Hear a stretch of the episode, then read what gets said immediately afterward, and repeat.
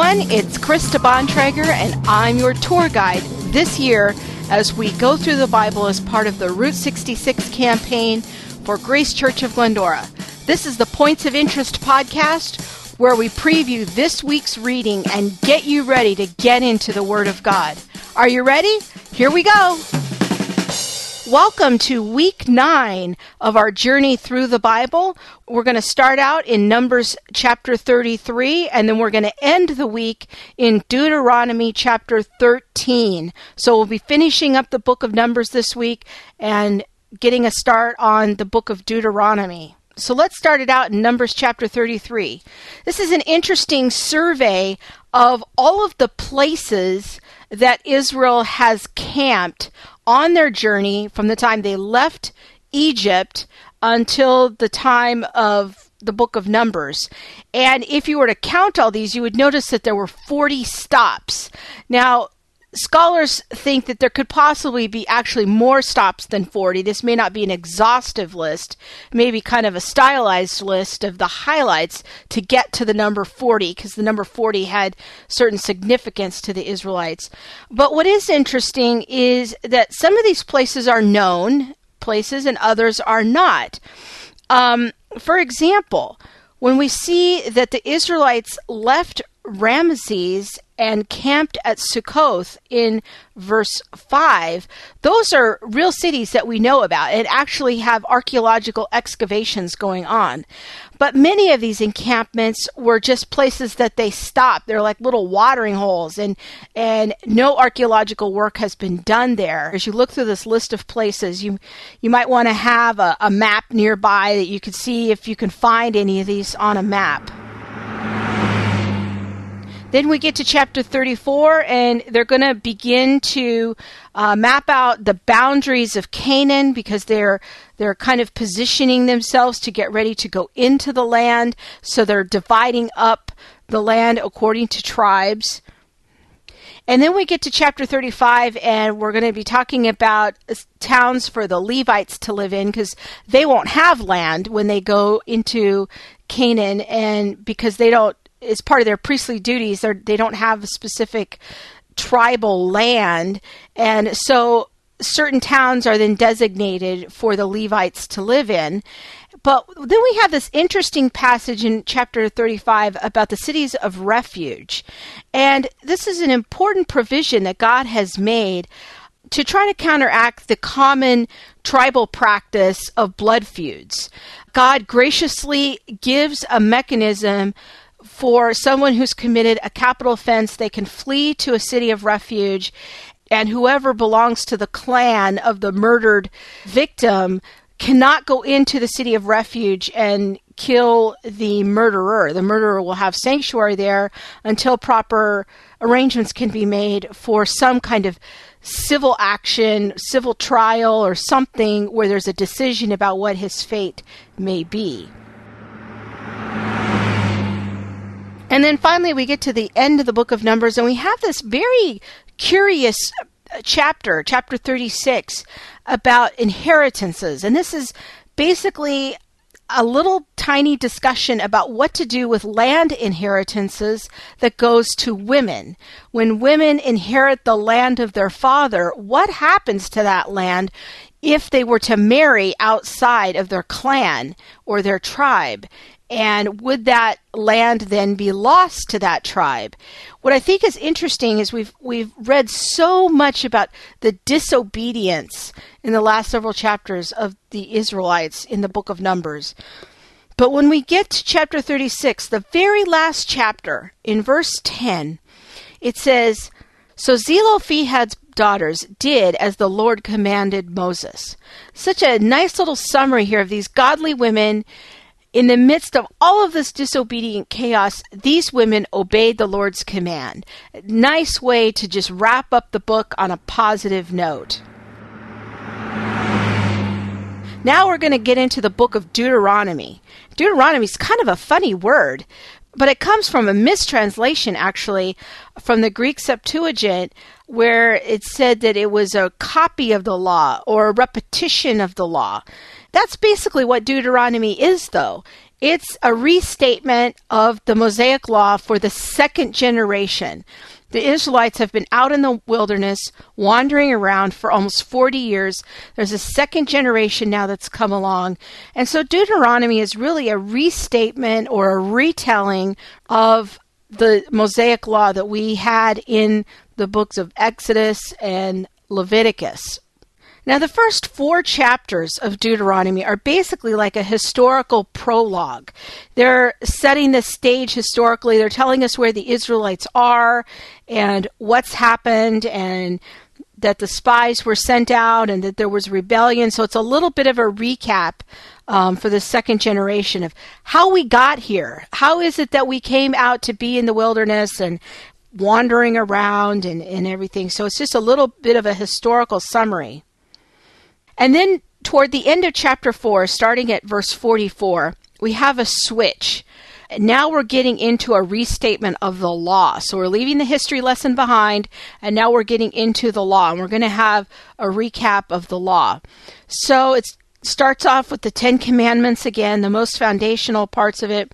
But what's interesting here is that the theme is largely one of restating the point over and over again that your allegiance is to the Lord and to the Lord alone. You should love Him with all your heart, soul, mind, and strength because He's the one that has saved you. And then when we get to chapter 7, then there's kind of a challenge that the Lord gives the Israelites. If you love me, if you really love me with your whole heart, you will drive out the nations from the promised land this was the great sin of the previous generation. They wouldn't drive out the nations out of the promised land. They were too afraid. They didn't trust the Lord enough. So now the Lord's challenging this second generation. If you really love me with your whole heart, you will take action and you will trust me to give you victory and you will drive out these nations out of the land that I will give you. When we get to chapter 12, we're going to have a restatement of the ceremonial law, where they're allowed to worship, where they're allowed to offer sacrifices, what kinds of sacrifices. All of those provisions that were in the Mosaic Law are now being summarized here. What's interesting to me, and this is something that is quite honestly challenging to us as 21st century Christians, we are so privileged to live in an age of God's people where there is more flexibility about where we worship. In John chapter 4, if you remember Jesus' dialogue with the Samaritan woman, it focused around the question where is the appropriate place for God's people to worship? The Samaritan woman points out, You Jews say it's in Jerusalem, in the temple. We Samaritans say it's up on Mount Gerizim where we have our temple. But Jesus cuts to the heart of the matter and he says, There is a day that is coming that you will worship neither in Jerusalem nor on Mount Gerizim. You will worship me in spirit and in truth. This is a shift in the location of where God's people are allowed to worship. No longer will God's address be one physical geographical location on the earth. It will be wherever God's people dwell, wherever there are God's people indwelled by the empowering of the Holy Spirit. That's where God can be worshiped. But what's interesting is back here in Deuteronomy, there's very strict rules for where God's people can worship. They must offer certain kinds of sacrifices in the tabernacle and only in the tabernacle, only in the place that God has designated as being holy and fitting for sacrifices. But that's a difference between the Mosaic covenant and the new covenant. Just a little preview there of looking forward to the ministry of Christ and some types and shadows of what we're seeing here in Deuteronomy of that future ministry of Christ. And then finally, we're going to end our week in chapter 13 of the book of Deuteronomy. And this is another reiteration of God's call to loyalty to worship Him only and to leave behind other gods. Just one note of application. I find it interesting in the first part of the chapter that Moses says, if a prophet or one who foretells by dreams appears among you and announces to you a miraculous sign or a wonder, and if that sign or wonder of which he has spoken takes place, and he says, Let us follow other gods, gods you have not known, and let us worship them, you must not listen to the words of that prophet or dreamer. This is fascinating. This is one of the many places in Scripture where God calls his people to test and discern the supernatural. We should not be a people who just see a miracle and automatically call it the power of God. And apparently, even the magicians of Pharaoh in Egypt were able to replicate, at least in some aspect, the first few plagues that Moses performed. But these miracles have the appearance of being supernatural. And God's call for his people is to be careful and discerning. Do not automatically think that someone who performs a miracle is from God. You have to test what the miracle is coming from. Well, how do you do that? You look at the message. What is the message that comes behind it? So, the modern day application of this might be that if you see somebody perform a sign or a wonder, but they're giving us a message about Jesus that isn't compatible with what we know to be true about him, then we should reject that sign or wonder as well as the message. For example, in the book of 1 John, chapter 4, starting at verse 1, it says, Dear friends, do not believe every spirit, but test the spirits to see whether they are from God, because many false prophets have gone out into the world. This is how you can recognize the Spirit of God. Every spirit that acknowledges that Jesus Christ has come in the flesh is from God. But every spirit that does not acknowledge Jesus is not from God. This is the spirit of the Antichrist. This is very important because there are entire religions that we are living next door to today that deny that God came in the flesh, that Jesus is God's Son, and that Jesus is God. If those religions claim miracles, which many of them do, we should disregard their message because of what they say about Jesus. The New Testament teaching is clear. Jesus is God. Jesus is the Son of God. And Jesus died and rose again for our sins. Any miracles and any religion that claims miracles that denies that message is a religion that we should deny. It was the same for the Israelites as it is for us today.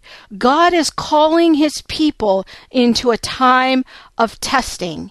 He wants us to test the spirits, to test messages, and to test miracles.